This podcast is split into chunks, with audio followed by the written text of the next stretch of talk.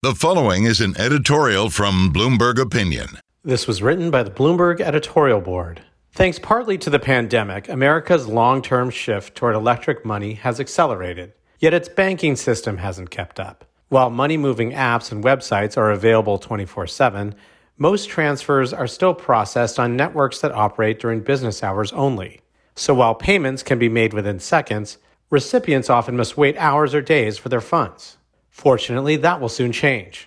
In late July, the Federal Reserve plans to roll out its FedNow service to make instant domestic payments available to all bank customers at any time of day and any day of the year.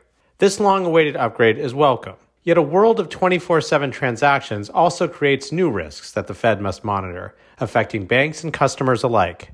Staying on top of novel threats must be a priority. The sooner regulators get up to speed, the better. This was written by the Bloomberg editorial board.